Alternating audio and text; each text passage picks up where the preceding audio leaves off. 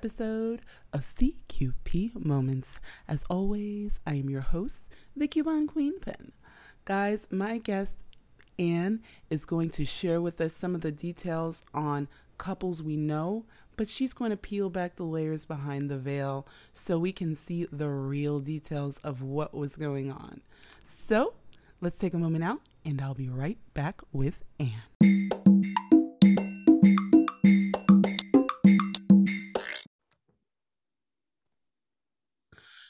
So, guys, like I was saying, I have Anne Michaud, and she's an author. And you know, one of the things I love is those train wreck, scandalous, why they do it, you know, those things that we feel kind of guilty for looking at, but not quite so guilty because we just kind of, you know, got to look through our fingers because we know it's just like too hot to handle.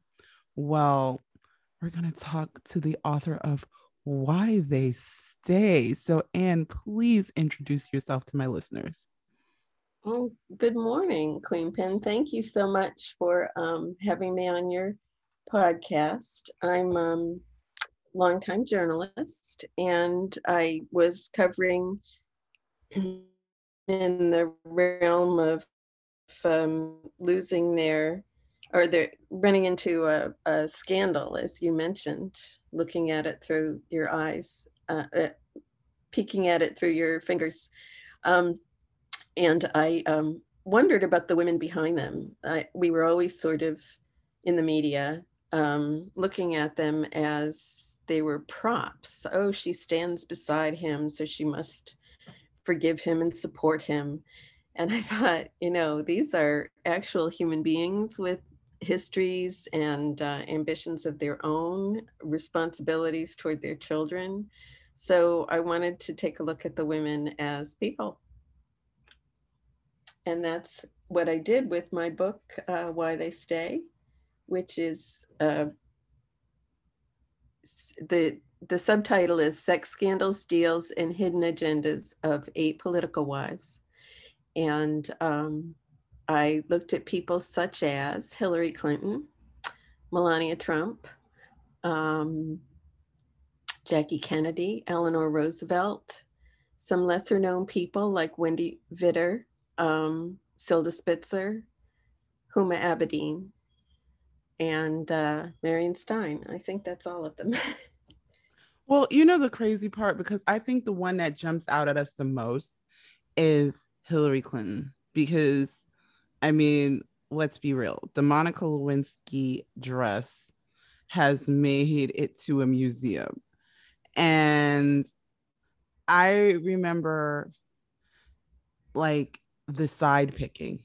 That that was the crazy part was, you know, people everyone had their opinion and and that was the crazy part. Well she's crazy for staying or you know she's so brave. And even in the crazy part i think that most people don't realize is this even followed her when she ran for office.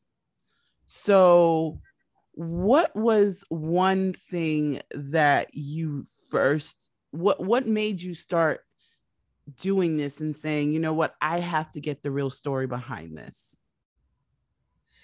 well, um, I was curious about Hillary too, and I was talking with um, my agent. It, this was 2014, and we were saying, "Oh, it looks like Hillary's going to run for president," and we still have all those same questions about why she's staying with Bill, um, and whether that will hurt her in the long run or help her. So I wrote a first edition of the book, came out right after the election, which obviously Hillary did not win. And then I went on a book tour and I was talking to people, and they invariably would say to me, What about the Trumps? And I hadn't included them in my first edition. So I wrote I, I researched and wrote about the Trumps, interviewed people, and that's um, part of the second edition, which came out this past June 2021. Okay, so there are two additions to this. yes, but to your question about Hillary, um, you know, I feel like poor uh, Monica Lewinsky was such a youngster at the time, and um, you know, I I feel as though we have a duty of care to younger people, and that that was clearly not part of Bill Clinton's thinking. Um, and uh, I felt as though Hillary, from my research, she absolutely knew that Bill was a, a philanderer before she married him and um, took that risk. And um, I think that it didn't really matter to her as much as her um, love for him, their, their uh, partnership. I think they have a real meeting of the minds. So, but so that, you, okay, I have a question then. Do you think she thought at this point, even though she knew he was a philanderer, that she could somehow save him or even save his reputation from this? I think that she expected him to grow out of it, or when he became president, for him to realize that the downside risk was too too much, and to just kind of you know, I think she thought it would ease with time um, or hoped. Maybe it was, you know, wishful thinking. As far as I know, he's still catting around. Right, right. And and I think the thing that that gets me especially with all of the ladies, it's kind of like how, how can I put it? And maybe you can clarify this for me. It's almost like the man does it, but for whatever reason, the wife or the partner gets looked at as the villain. Like somehow she's supposed to control what he does, even mm. though this was done behind closed doors. Because I, Absolutely. I, I mean, you know, we we talk impeachment, which for those that know, there is a show called coming out or that is out called impeachment on one of the streaming networks but we don't we still look at it as hey you know what she could have done more she could have i mean well what was she supposed to like run in the room and like zip up his pants like I, i'm and, and i'm not trying to be crass but I'm I'm trying to figure out why we kind of, you know, vilify these women. I think you're absolutely right. And I think part of it is um, just this idea that we live in a patriarchal society where women take on responsibility for other people erroneously. And um, you would see this uh, mirrored in some of the wives who who I studied. Um, at one point, Silda Spitzer told a friend uh, she was the wife of Eliot Spitzer. He was governor of New York. Right, he was the governor of New York. That mm-hmm. was our mm-hmm. first big scandal before this mm-hmm. one. and he um, had uh, been found out to be taking um, women uh, sex workers to his where he was traveling for um, political events. And he resigned. Um, and Silda Spitzer told a friend, you know, uh, the wife is responsible for the sex. And I, you know, I, I must have uh, fallen down on my responsibilities there. And um, you also find that with Huma Abedin had uh, she was the wife of right. I was just going to say that Huma Abedin um, Anthony was a congressman who tweeted a picture of himself in his undershorts, supposed to be sexting with one woman. And uh, apparently he's he sent the tweet to all of his Twitter followers, had to resign from Congress, and then ran for mayor of New York City, which was um, again, he had a, another sex scandal come out that he had been um, sexting with many women, but one woman, Sydney Leathers, came out and said, um, you know, he's still doing this. And uh, when he was running, and um, Huma said to someone, you know, and I think this was for a magazine article. She said, I wasn't um, paying attention to Anthony well enough at the time. I had a, a new baby and I had um, hadn't been going to marital counseling the way we were before and i wasn't you know so she was sort of taking on that responsibility for his bad behavior wow wow and you know the crazy part is i think innately we know it but it's even hearing you say it it's very hard to hear it's very very hard to hear wow so it's one of the things is i think the question I really want to ask is how how do these women decide how to behave in public? Because I think the one thing is we always hear the stories of the PR person saying, well, you know, you need to pay, play the dutiful wife. You need to be by his side during this. You need to, you know, but I think one one of the craziest things is in the public eye, we've already formed our opinion. We've already formed our opinion as to whether, you know, she knew or whether she should be staying. So, how do these women say, you know what, it's worth saving my marriage? Do they do they make it? I mean, because you've done the interviews. So, mm-hmm. do they talk to their husband and the PR people or the political, you know, the political think tank to say, you know what, we're going to show a united front first? Or are their minds already made up in some cases? Well, I think some of it is personal consideration. How do I feel? Can I get over this? But I think a lot of it is the advice of political consultants and they are guessing at what will win over the women's vote. And they think, well, if you stand beside him, you show he's really not that bad a guy. You know, he, I forgive him, and uh, he'd make a great president. He'd make a great mayor. Um, but I think what was really funny to me was that the political consulting advice fell on deaf ears with Melania Trump is um, how so right before the 2016 election uh, um, she the the um, access hollywood tape came out which is the one where trump said i can you know grab women by the private parts yeah and... yeah everyone remembers that the locker room right and the political consultants were saying to Melania and Donald, you know, you should go on TV and you'll have Melania on one side and Ivanka on the other side. And just say, you know, you regret saying those things and uh, you own up and you're sorry and and um, sort of this image of of these two strong women that that women voters in the country liked um, would help turn around the uh, this this bad publicity. And um, Melania said, "Nope, not doing that."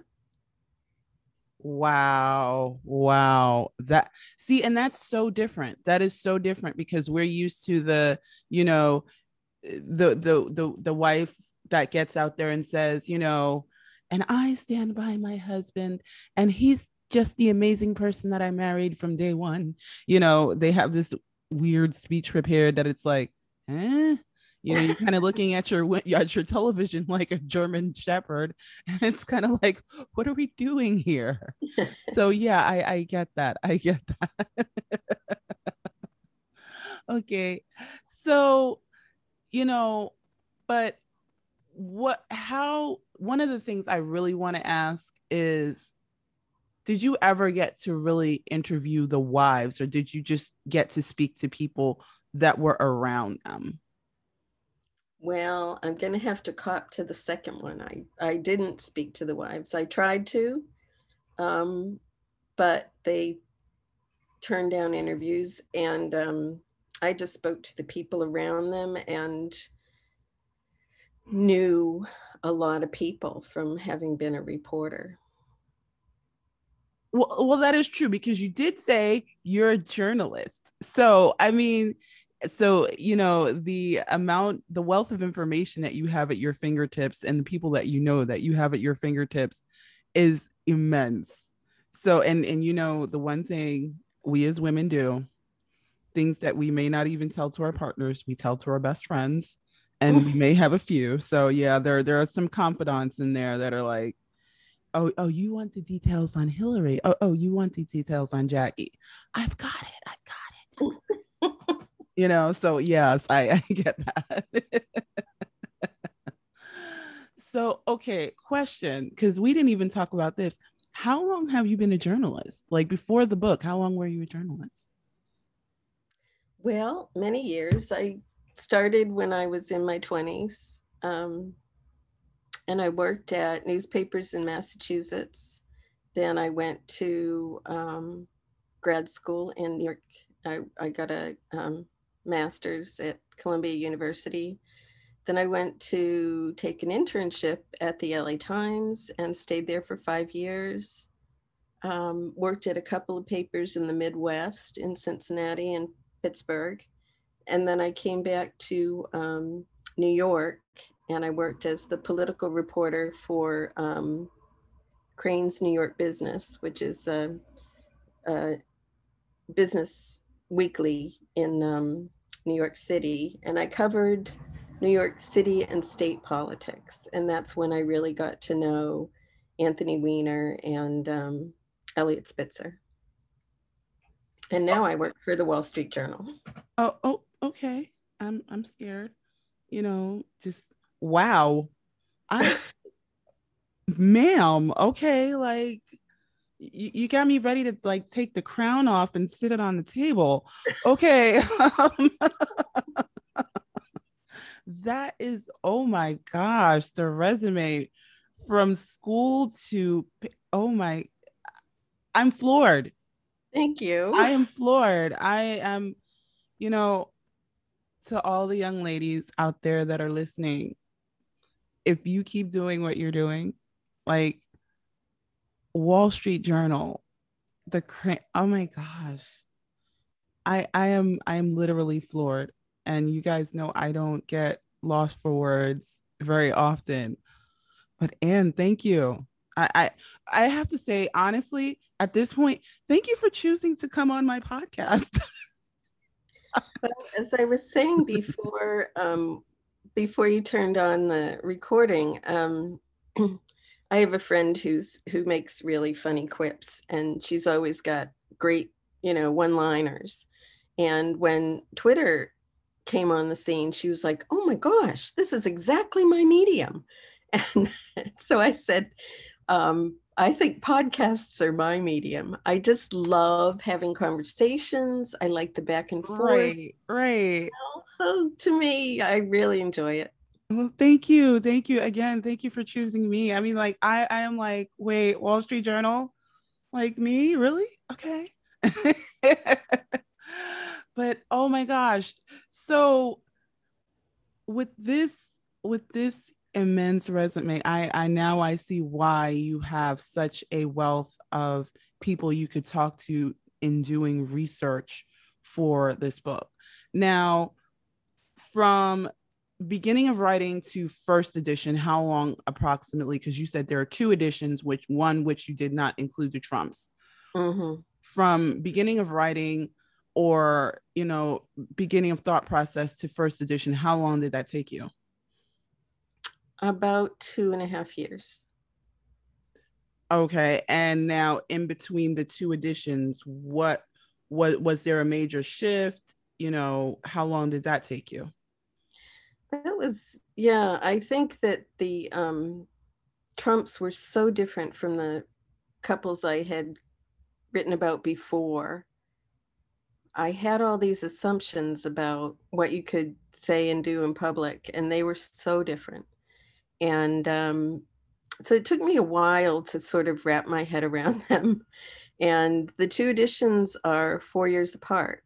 So I didn't, it wasn't that I worked on it full time. I just um, took me a while, people saying, you really should do this, you really should do this. And finally I said, okay, I've got it, I'm done, and uh, it's ready to go. That is awesome. That is awesome. I think, I think, you know, the one thing is, like you said, they were different.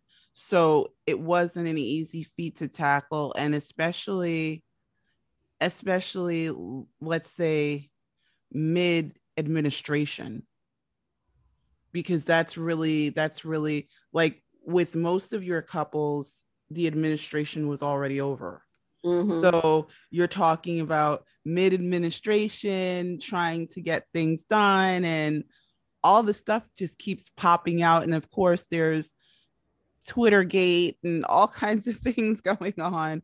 So it's like, whoa, whoa, and whoa. I mean, did there was there any point that made you second guess doing a second edition after seeing all the stuff that kept unfolding? Um, I had it. No, I think that um, the only thing that was questionable to me was whether I could add anything to the voluminous um, amount of stories and books that were coming out about the Trumps. And we ended up um, interviewing people close to them.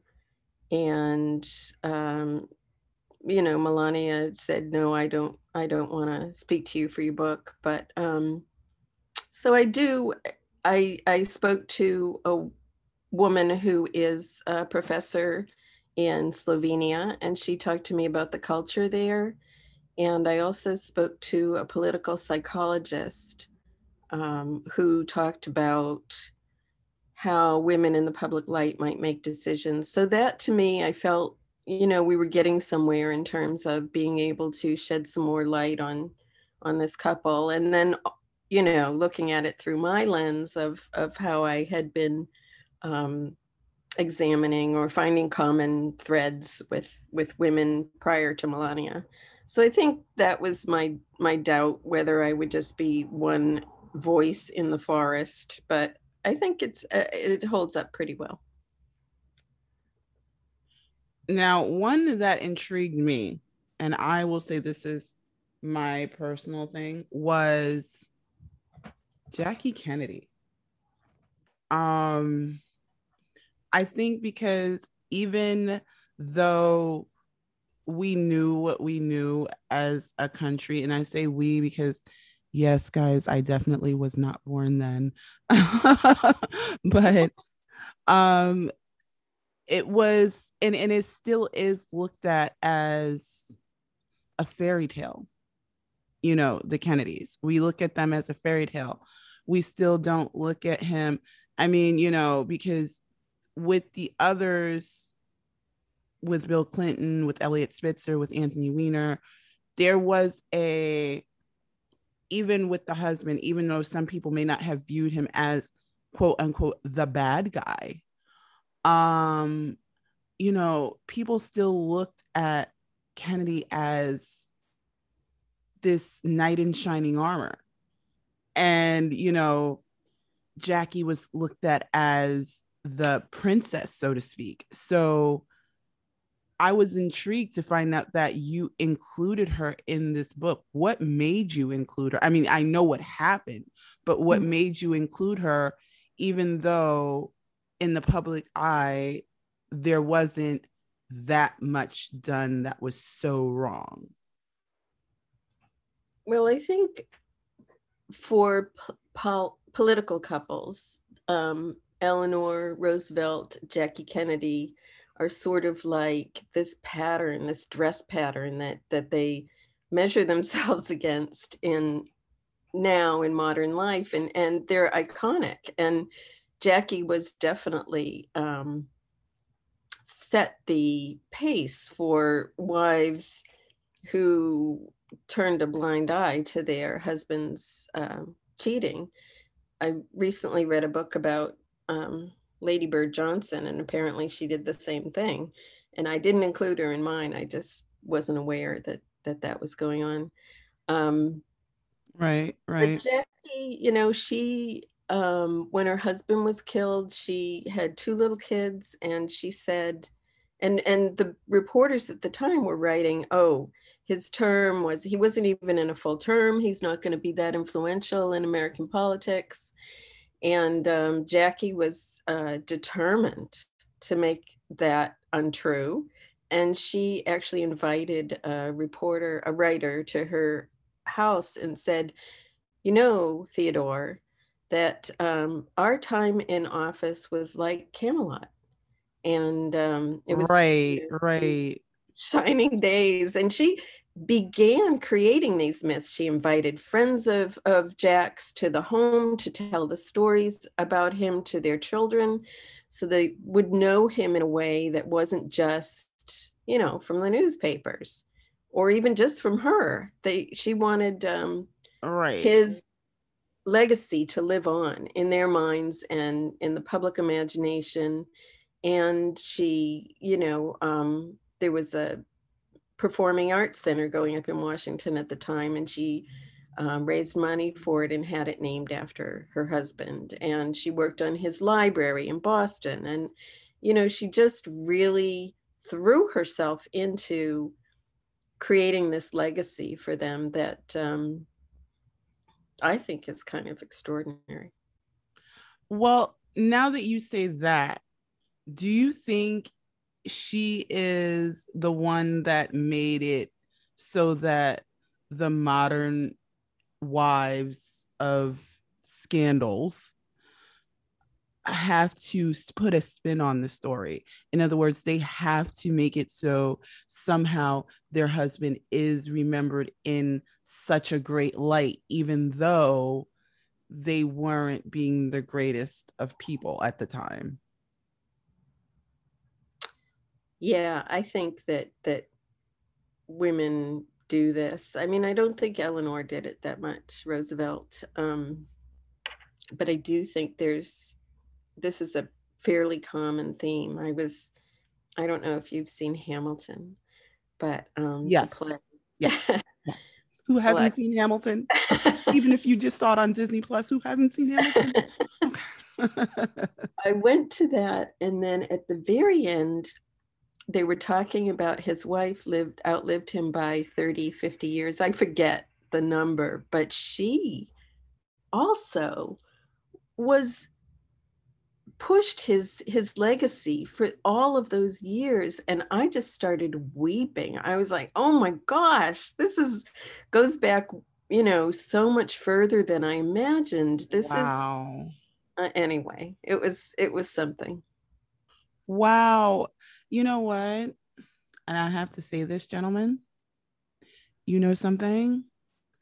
This it attests to the fact that, you know, we always talk about, and and maybe you can correct me if I'm wrong, but we always talk about how, you know, women are the backbone. But she determines your story. And we always talk about women falling in love with potential. But it, just listening to these stories and just listening to the way you're telling this makes me realize that, in other words, she can, to quote the Wizard of Oz, make you into a good witch or she can a bad witch. and, you know, so it's it's just one of those things. And it's not even necessarily because we always, well, you know, if you treat her right, but these were women that were clearly, clearly mistreated by their husbands, and they still did not want the public. They did not want their children. They did not want their husbands' legacies marred by the scandals that they had. Mm-hmm. And the fact that you're even telling me this goes back to Hamilton and LBJ, and it's like, whoa, whoa, whoa. So, gentlemen, be careful how you treat that woman. because again, she can turn you into a good witch or a bad witch. It's and it's more and it goes more than past your in-laws, it goes into the public eye. So, mm. oh my gosh, wow. So, what can we expect? Are, are, are, are, are we making this into a movie? Are we making this into a into a series? Are we looking at Netflix? Are we in talks about this? Um, I had some interest in the first edition from um, Hollywood, but it didn't go very far. And um, I just sort of want people to um, read the book and enjoy it and I want to move on and, and write something else. So I don't know. Would be nice to have a series, I guess. Okay, we're we're we're putting this out there, and you need a series. I I need I need more of the train wreck behind the train wreck where I'm looking through my eyes and reading. Come on, you can't just leave me here. Oh my gosh, yeah, this is so there awesome. Would be a lot of interest. You know, as you said, there every every couple could think about this when they when they read these stories about how well how do I live on in you know in the eyes of my children or the public or right and and, and i think you know the one thing that i love is that you made it relatable you didn't just make it about because when we think about the name sometimes we think about the celebrity Mm. We think, you know, and especially when you're talking about the Trumps, because we here in New York know him as, you know, the business mogul. We don't really think presidential. Mm-hmm. So we're still thinking of the celebrity. But when you strip away all of that and you say, you know what, these women were women, they had to figure out how to get up out of bed at, in, in the morning. they had to figure out how to and you know even dealing with young children how do i deal with my children in the middle of a scandal? How do i deal with my children when parents and the pta are going to be talking or you know they may not want us on campus anymore because mm-hmm. everyone's formed an opinion? How do i keep my family going? You right. know so it definitely resonates. It definitely resonates I, I, I love this. I love this. So, Anne, tell everyone where they can find your amazing book. Oh, I'm happy to.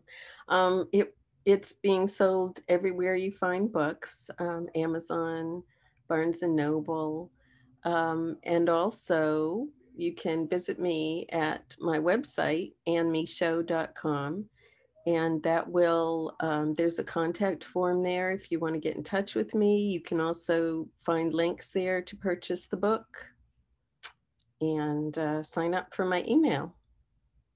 And don't forget she's in the wall street journal guys. She's a journalist. This is this is so beautiful. This is so amazing. So oh my gosh and it has been amazing having you. And again, thank you for choosing to come on my platform to talk about this. It, I am honored. It's been a real delight. Thank you. Oh my gosh, guys, the information, the information, the information this was better than 90 Day or better than an episode of Scandal. Definitely check out her book. All of her information will be in the show notes so you will not miss a thing. Thank you so much again, Anne, for coming on my show. As always, guys, be good to yourselves, be good to each other, and happy shopping. What's going on, ladies and gentlemen? It is your man's Mr. Dominic Cruz, featured on ABC, NBC, CBS, Yahoo, and Fox, and you are listening to CQP Moments with the Coupon Queen Pen.